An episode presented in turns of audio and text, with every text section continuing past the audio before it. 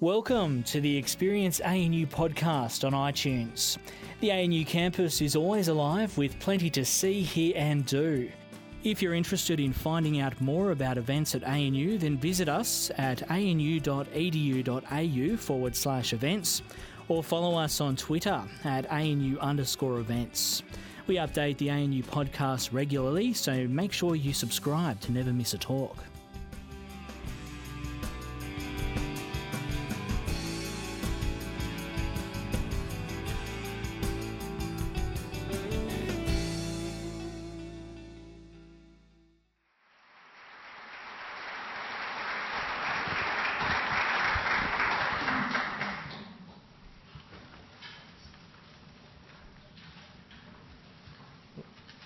Thank you very much for that introduction and thank you for coming along this evening. Uh, you can see the title of the uh, presentation on the screen, Telling the Secrets, ASIO's official history uh, uh, and how we went about writing it.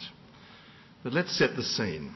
In November 1986, almost 28 years ago, a court case took place in Sydney in which the British government sought to prevent the publication of a book with a similar name to mine, namely Spycatcher, by a former MI5 officer, Peter Wright. At one stage in the court case, Sir Robert Armstrong, Secretary of the British Cabinet, admitted that Sir Dick White had been Chief of the British Secret Intelligence Service, MI6. Pressed by Wright's 32-year-old lawyer, Malcolm Turnbull, Armstrong acknowledged that MI6 existed when White was head of it, but he could not admit that MI6 had any prior or any subsequent existence. well, things have certainly changed since those times with regard to talking and writing about intelligence organisations. But the whole idea of publishing a history of an intelligence organisation based on its classified files seems counterintuitive. Intelligence services trade in secrecy. If they reveal their sources, the sources will dry up. If they reveal their techniques, their opponents will counter them. If the identities of officers are revealed, they will no longer be able to operate with the freedom that is necessary to achieve their tasks. Nevertheless, the appearance of histories of Britain's MI5 in 2009 and MI6 in 2010 seemed to set a precedent for an intelligence service publishing its own history. Beyond this precedent, there are, however, some good reasons for publishing a history of the Australian Security Intelligence Organisation, ASIO. Through a series of historical and political circumstances, many myths or half-truths have flourished about the early decades of the organisation. Indeed, these myths have continued through to the present. Just six weeks ago, the author of a new book about ASIO, not mine, wrote a newspaper article that was syndicated around Australia.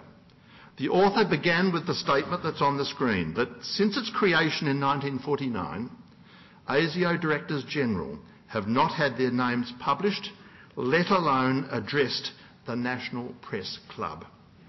This, of course, is another myth. Rather, every Director General since the first one, Geoffrey Reed, have had their names published. Charles Spry, the Director General from 1950 to 1970, had his picture splashed across the front pages of newspapers during the Petrov Royal Commission. One Director General, Harvey Barnett, wrote a book about his experiences. Previous Directors General have addressed the Press Club, and the decision to commission the official history of ASIO was announced by the then Director General, Paul O'Sullivan, in a public address.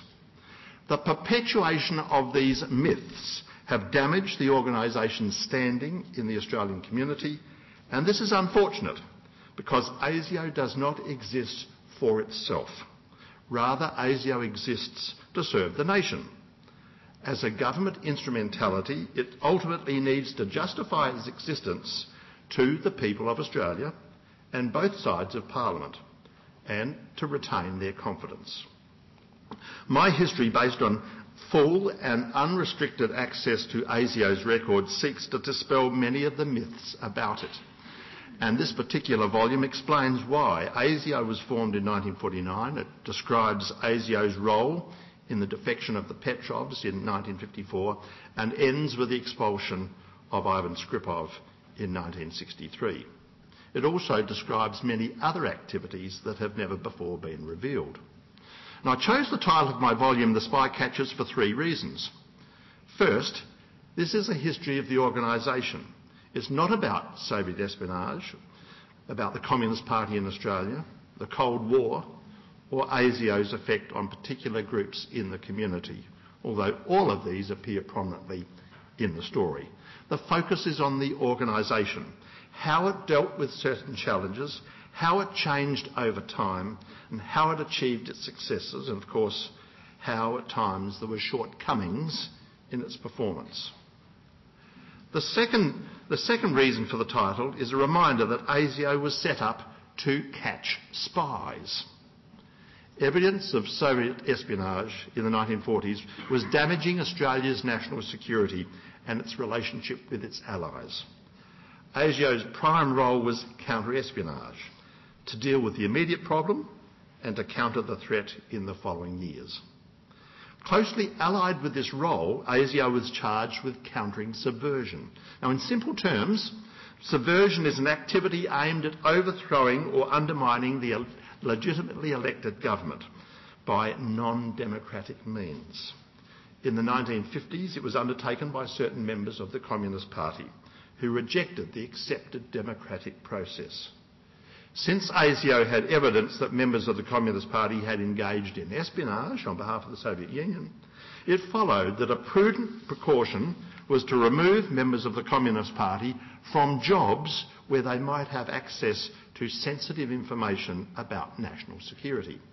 Hence, ASIO became involved in vetting people for security clearance. But this major task was a byproduct of its prime role, namely counter-espionage.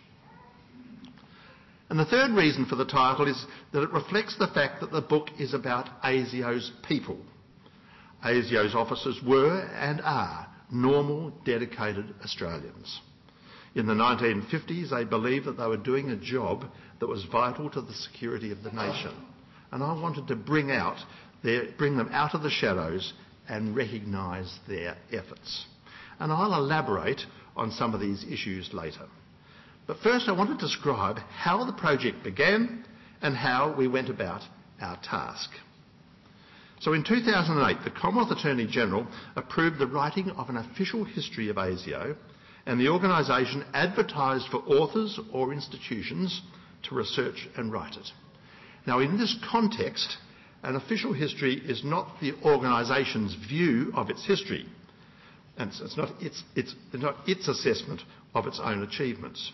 Rather, it is a history written by an independent historian for an organisation and based primarily on that organisation's own records. And several universities submitted tenders for the job. The ANU was successful, and the project began formally in August 2009. As the principal author, I was adamant about several matters we would not accept any direction from ASIO as to how we would tell the story, and we would write the story as we saw it, based on ASIO's records. To achieve this aim, we needed complete and unrestricted access to all ASIO's records relevant to the period we were researching, and I'm pleased to say that ASIO kept its part of this bargain.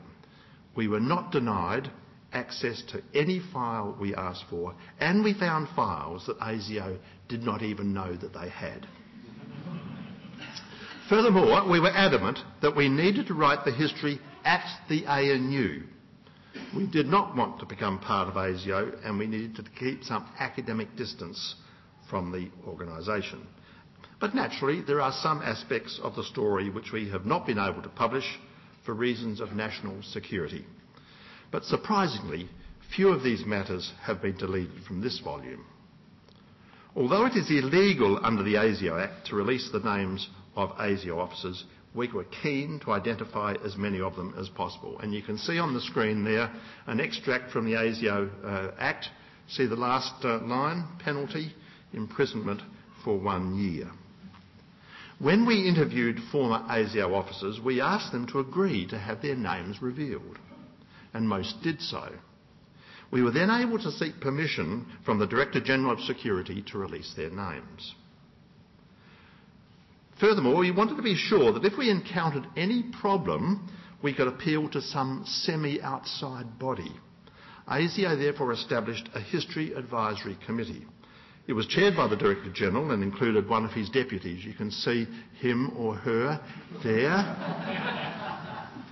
but it also included two outsiders, Professor Geoff Gallop, a former Labor Premier of Western Australia, and Jim Carlton, a former Minister in the Fraser Coalition government. The committee did not seek to give any direction to the writing of the history, but it did provide some valuable advice. We believe that it was important to engage with the views and arguments about ASIO that have appeared in books and articles over the past three decades, including many dealing with ASIO's treatment of individuals or groups in the community. But on the other hand, conscious that our task was to tell the story of the organisation, I decided that rather than beginning with the files of individuals, I should start with examining ASIO's policy files so that we had a broad picture of the organisation's activities. And I found a more complex and multifaceted story than was previously recognised.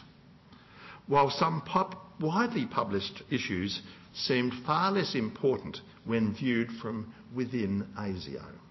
For example, whereas some journal articles and books had suggested that ASIO's surveillance of writers and artists required closer examination, I found that it was just a relatively small part of ASIO's activities. I just did not have the space to deal with such issues in any depth. To pick another example, I could not cover in any great depth the important subject of ASIO's involvement with alleged Nazi war criminals in Australia, a subject already covered in exhaustive detail by Mark Aarons.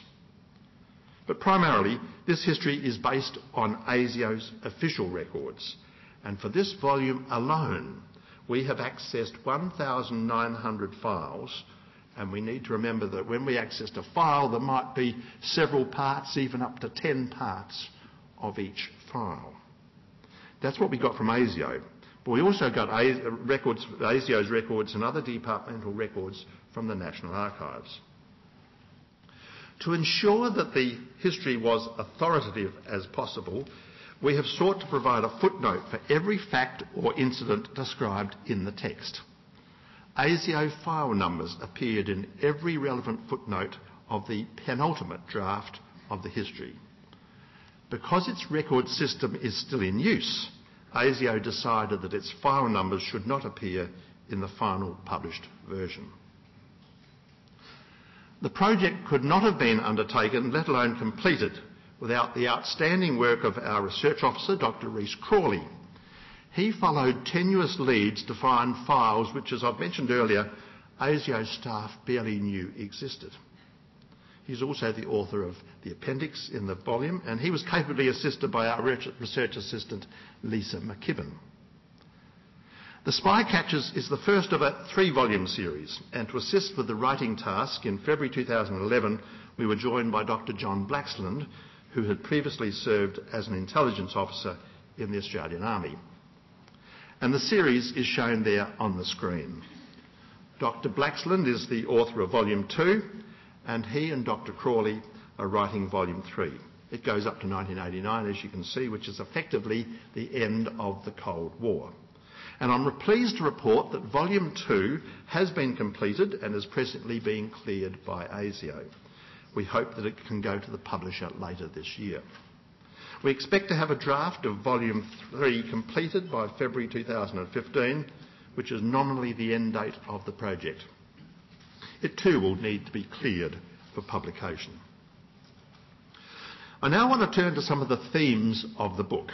And the first theme is the importance of signals intelligence. In the mid and late 1940s, American and British cryptanalysts deciphered the encrypted cabled messages between the headquarters of the Soviet intelligence service, the KGB, and its resident intelligence officers in embassies around the world.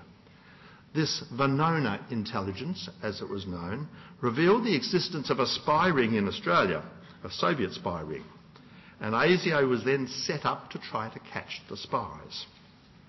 The Venona program was extremely secret, and over the succeeding years, ASIO spent much effort in trying to protect knowledge of Venona's existence.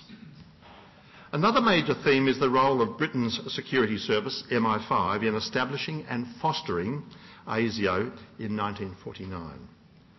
The first heads of ASIO were determined to ensure that it became an independent Australian security service, even though they relied heavily on advice from MI5.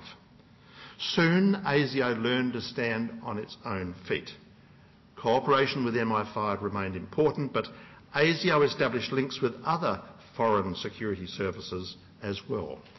And my volume describes how, at first, ASIO relied on, on MI5 and then how it developed its own worldwide network of contacts. It's impossible to understand the early history of ASIO without appreciating the political and social climate of the early Cold War period.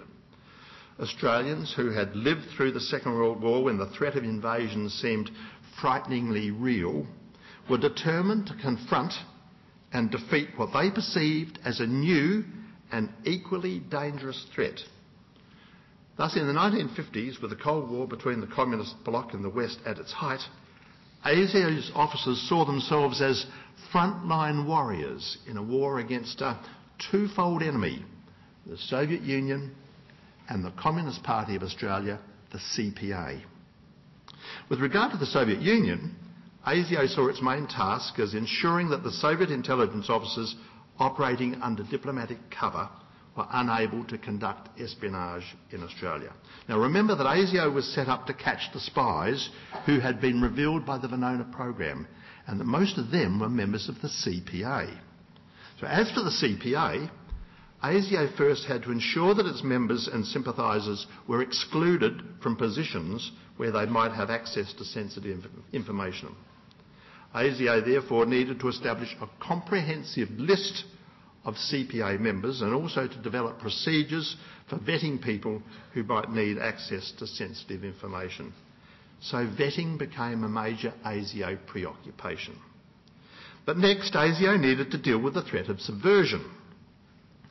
ASIO and the government believed that the CPA, on behalf of the Soviet Union, was engaged in a concerted campaign to undermine the public's confidence in the Australian democratic system and ultimately to overthrow it.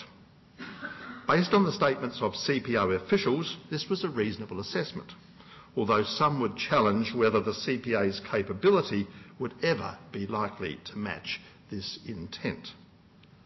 The coalition government, led by the Prime Minister, Robert Menzies, hoped to deal with this threat through legislative means, such as banning the CPA, but this did not prove possible. But meanwhile, ASIO sought through a range of measures, including covert surveillance and infiltration, to gain a comprehensive picture of the CPA's membership and activities. It also focused on front organisations, that is, organisations that have been covertly set up by the CPA or were controlled by the CPA. The manner in which ASIO allegedly spied on innocent Australians and produced voluminous dossiers on them to find out if they were CPA members or sympathisers is an enduring theme in ASIO's history and the focus of much criticism of the organisation. While many ASIO officers believed that the CPA posed a threat to Australia, they were in fact responding to a strong direction from the government. The issues raised the issue raises the question of whether ASIO was politically biased in favour of the coalition Conservative coalition government.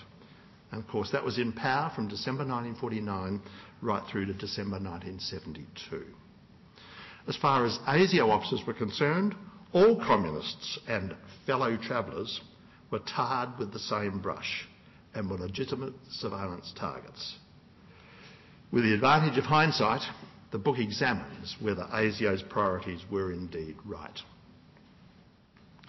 Some of the moral dilemmas faced by ASIO officers were caused by the fact that for much of the period covered by my book, ASIO operated without legislative cover. When ASIO was established, Prime Minister Ben Chifley issued the new Director General of Security, Justice Geoffrey Reed, with a charter in which he was charged with the defence of the Commonwealth from external and internal dangers arising from attempts at espionage and sabotage or from actions of persons and organisations which may be subversive of the security of the Commonwealth. Reed was not told how he was to do this, except he needed to be satisfied that an important public interest bearing on the defence of the Commonwealth was at stake. So when Reed decided he needed to intercept the telephone conversations of selected individuals, Chifley verbally approved the phone taps. There was no written approval. When Charles Spry succeeded Reed in July 1950, he received a similar charter and continued the phone taps. Nonetheless, Reed and Spry understood clearly that ASIO's role was to collect intelligence and advise the government. ASIO had no executive function. That is, unlike the police, it could not apprehend or arrest people. In the meantime, ASIO's most noteworthy activity was the successful management of the defection of Soviet intelligence officer Vladimir Petrov and his wife Evdokia in April 1954. As Sir Charles Spry commented, the defection gave ASIO world-class standing among the democratic world intelligence communities. It strengthened immensely our liaison with them. The story of the ensuing Royal Commission on Espionage, however, is much more complex, and its outcome had long-term implications for Australia and for ASIO. The imprudent response by the Leader of the Opposition, Dr Bert Evatt, exacerbated tensions in the Australian Labor Party, the ALP, which contributed to the split of the party and the formation of the Democratic Labor Party, the DLP. In subsequent federal elections, the DLP directed its preferences away from the ALP and thereby kept the coalition in power for the next 17 years. The misfortune for ASIO was that Evatt accused it of manufacturing the Petrov defection to assist the election of the Menzies coalition government, and he even alleged that ASIO officers falsified documents in order to link his staff with Soviet espionage.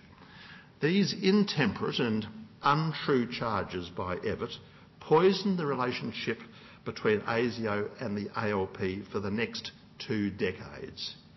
Many people in the community accepted the ALP's assertions about ASIO and the organisation's reputation was damaged. Some people still believe these false assertions. With ASIO under attack from the alternative government, Spry was concerned about the survival of his organisation. And as a result of his initiative, in December 1956, the government passed the ASIO Act 1956, which for the first time publicly specified the functions of the organisation. In 1960, the government amended the Crimes Act to spell out what was meant by treason, treachery and sabotage. And also that year, the government passed the Telephonic Communications Interception Act, which specified the conditions under which ASIO could intercept telephone conversations. And these acts helped articulate ASIO's lawful parameters. The legislative cover for many of ASIO's activities, however, still remained unclear. For example, in the late 1950s, ASIO carried out disruptive spoiling operations against the CPA. ASIO officers, agents or contacts wrote articles exposing CPA activities for publication in newspapers and magazines. These actions did not seem to fit functions specified in the ASIO Act. I now want to give a few glimpses of our history as it appears in the first volume. ASIO's first task when it was established in 1949 was to investigate a Soviet spy ring that had been identified by the Venona program. And you recall that this program involved the intercept and deciphering of communications of the Soviet intelligence service, that is the KGB. The details of this spying were first described in detail in a 1998 book called Breaking the Codes, which I co-authored with my ANU colleague, Professor Desmond Ball. ASIO simply called this investigation task the case. The Soviets used cover names to describe their officers and the Australians who were assisting them. The central figure was an official of the Australian Communist Party, Wally Clayton, who was given the cover name Clod. And you can see him there in the, in the centre of the, uh, the, the web. Two other important personalities were Ian Milner, cover name Burr, and Jim Hill, cover name Tourist. They worked in the Department of External Affairs, now the Department of Foreign Affairs. They gave classified information to Clayton, who passed it to Semyon Makarov. You can see him, see him out there. He was the KGB resident in the Soviet embassy, and to Fedor Nosov, the TASS correspondent, who also passed it to the Soviet embassy. Another key personality was Frances Bernie, cover name Sestra. She worked in the office of the Minister for External Affairs, none other than Doc Evatt, and passed the information to Clayton. Now, this story has been previously told, but I've been able to add some more detail. The experience of Len Heelig, an ASIO officer who kept watch over Clayton's house at Mosman in Sydney, gives some idea of the conditions endured by those conducting surveillance, as well as ASIO's operating methods at that time. Heelig, aged 28, had served in the army during the Second World War, and he joined ASIO's Brisbane office in June 1949.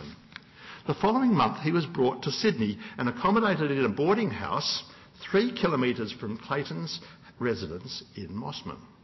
He was instructed to observe the house from 6.30am until all lights were extinguished, which invariably was never before 1am.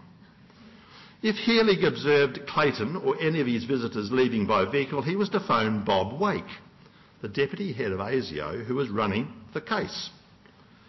And Wake would arrange to have Clayton's car followed as it crossed Sydney Harbour Bridge. But the only house uh, with a suitable vantage point, the only place with a suitable vantage point from which to observe Clayton's house was a rocky outcrop jutting out into the harbour at the bottom of Clayton's street. So Heelig obtained a fishing line and he dangled it in the water. And this was pleasant enough in fine weather. But in bleak, rainy weather in midwinter, it was a little incongruous. At night and in poor light conditions, Heelig moved to a bus shelter near Clayton's house. But this was during the height of the 1949 coal strike and parts of Sydney were frequently blacked out. With an upsurge in crime, the police stepped up their patrols, and at times Heelig had to explain that he was waiting for his girlfriend. Because Heelig was from Brisbane, he should have been paid by that office, but this was not possible because he was in Sydney. And of course, there was no electronic transfer of funds in those days. So when he ran out of money, he would phone Bob Wake. An old Morris car would drive past, and Wake would throw out a rolled up newspaper which Healy would retrieve and hopefully find inside his fortnightly pay packet.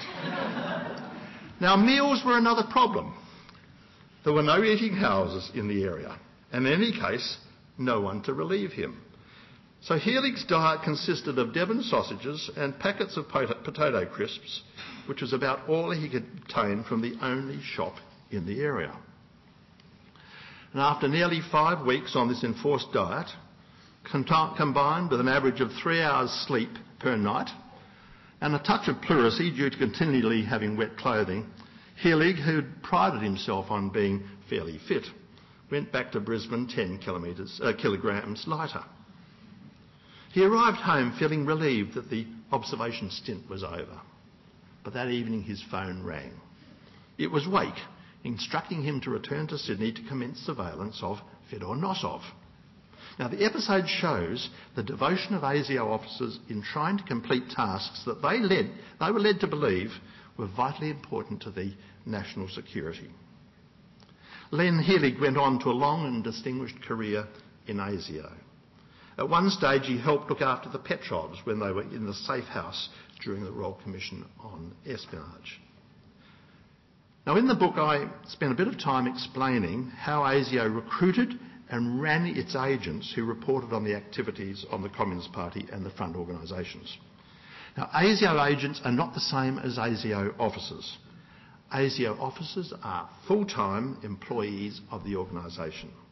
By contrast, ASIO agents work in the community at their day jobs, but under the direction of ASIO, they report on what they have seen or heard.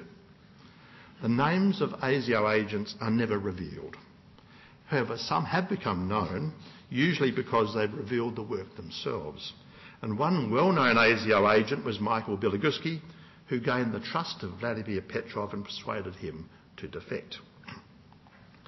A lesser known agent is Anne Neil, who worked as a typist for Elliot Johnston, Secretary of the South Australian Peace Council. He was also a member of the Central Committee and the South Australian State Committee of the Communist Party. Anne Neil became a secret member of the Communist Party and passed a massive reports and copies of documents to her ASIO handler. In December 1952, she attended the Third World Peace Congress in Vienna and then took up an invitation to return via Moscow and Peking. According to ASIO legend, she became the first Allied agent to be invited behind the Iron Curtain. She resigned from the Communist Party in 1958 and went public about her role as a spy in December 1961. The story of the expulsion of the Soviet diplomat and intelligence officer Ivan Skripov in February 1963 is reasonably well known, but we've been able to provide some more details. Skripov recruited a British-born woman, Kay Marshall, and groomed her to deliver messages to illegal Soviet agents. But actually, she was an ASIO double agent. One of ASIO's greatest challenges was trying to identify Soviet illegal agents. Illegal, ag- illegal agents had no apparent connection with their home country or its embassy, and they frequently used a false identity. After Petrov defected in 1954, the Soviets closed their embassy in Canberra. ASIO assumed that the Soviets had left illegal agents to operate in Australia. The challenge was to try to identify them. So ASIO focused on a Polish-born businessman, Chaim Brezniak. He'd been mentioned in the Venona intercepts, and his name appeared in the notebook brought out of the Soviet embassy by Petrov. So ASIO monitored Brezniak's telephone and they found that he was in almost daily contact with Alan Dalziel, the long-serving private secretary of the leader of the opposition, Dr. Evatt. Dalziel had a close relationship with a Russian-born woman by the name of Lydia Janovska, who had been friendly with Petrov and the ASIO agent Bialoguski. Janovska had trained as an intelligence officer and had worked for the Russian intelligence service in Czechoslovakia and Germany before migrating to Australia. ASIO then discovered even more startling information. Dalziel had established a close relationship with Bob Wake, who, as I mentioned earlier, had been the deputy head of ASIO before Charles Spry had dismissed him in 1950. A small group that included Brezniak, Dalziel, Wake and Janovska were meeting regularly in Evatt's offices in Sydney where they were planning ways to embarrass ASIO. Previous accounts, uh, either in books or on TV, have suggested that ASIO was watching Bob Wake because it had some sort of long-standing vendetta against him. But Wake was advising Evatt that the Russians had directed Petrov to defect to mislead ASIO. Our research has shown that the whole initiative for what became known as Operation Boomerang came from ASIO's focus initially on Brezniak. Operation Boomerang strengthened ASIO's concerns about Evatt's attitude towards security issues. In one of her interviews, Janovska said that Wake hoped that after Evatt became Prime Minister, he, Wake, would be restored to his position in ASIO. Spry, Spry, the head of ASIO, kept the Prime Minister, Robert Menzies, informed about the progress of Operation Boomerang. Two days before the federal election in November 1958, which Menzies feared he might lose, Menzies arranged for two complete copies of the Petrov papers to be given to Britain, one each for MI5 and MI6. Copies were also given to the Americans. Menzies wanted to preserve the documents because of fears what Evatt might do if he became Prime Minister. Menzies need not have worried. He won the election. My final glimpse of the ASIO story is about the bugging of the headquarters of the Victorian branch of the Communist Party, uh, um, and the target was the office of Ted Hill, Secretary of the Victorian branch of the CPA. Ted Hill was the brother of Jim Hill, who, according to the Venona intercepts, had passed external affairs documents to the Soviet Union in 1945 1946. Ted Hill's office was on the ninth floor of a building in Elizabeth Street, Melbourne. Between November 1952 and August 1953, ASIO officers bugged Hill's office with a microphone and also entered his office to photograph documents and to check the microphone. ASIO temporarily halted the operation when CPA officials became more security conscious.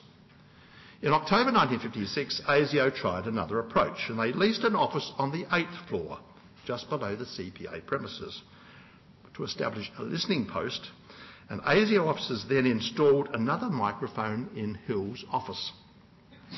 The cable from the microphone was dropped down the wall cavity and connected to the equipment in the listening post. The technicians ensured that the length of the cable from the microphone was twice the length necessary to reach the eighth floor, so that if it was discovered, it would give the impression that it led down to the seventh floor. Two ASIO officers, a husband and wife team who had recently arrived from England and were therefore not known in Melbourne, opened a dummy market research business on the eighth floor. The husband operated primarily as the front man for the firm, while his wife listened to the conversations in Hill's office and produced reports from the raw product. The intelligence gained by this operation was of very high quality, but ASIO succumbed to the temptation to use it in a spoiler type operation. A significant Communist Party, a communist crisis developed in mid 1958 over the expulsion of a well known member who was a university lecturer and ASIO floated the story to the Melbourne Herald newspaper. After an investigation among party members, Hill concluded that few people knew about the events described, so he enlisted the assistance of the CPA's technician, Harry Stanistreet, who was actually employed by the Postmaster General's Department, now Telstra. Stanistreet successfully located the microphone on the 20th of January 1959. The ASIO officer in the floor below was listening to the proceedings above, and when the line went dead, she had the presence of mind to disconnect the cable attached to the audio equipment and to drop the cable down the wall cavity. Stanistreet pulled up the cable, measured it, calculated that the listening post was two floors down, and went down to the seventh floor where a firm of investigators happened to be located and accused them of being connected with ASIO. ASIO maintained the bogus research firm for a couple of months before quietly closing it. The Communist Party publicised the incident widely, naming the firm of investigators in its newspaper, Tribune. The Communist Party state president also wrote to the Prime Minister Menzies, protesting at the installation of a microphone in their offices and demanding that those responsible be punished and ASIO be disbanded. Spry advised Menzies that the microphone had been installed because ASIO had every reason to believe that Edward Fowler Hill, in whose room it was discovered, was engaged in work for the illegal apparatus of the Communist Party of Australia, and probably in espionage on behalf of the Soviet Union. No evidence was ever produced to prove this latter claim. Well, these are just a few of the glimpses of the stories in our book. Many of the stories have never been told before. However, I accept that some of the stories in the book have previously appeared in other books and articles, and that was always going to be inevitable. But at least readers can be confident that what we have told is correct as far as ASIO's records are correct. We hope you enjoyed this talk. Did it inspire or even provoke you? Let us know via Twitter at ANU underscore events.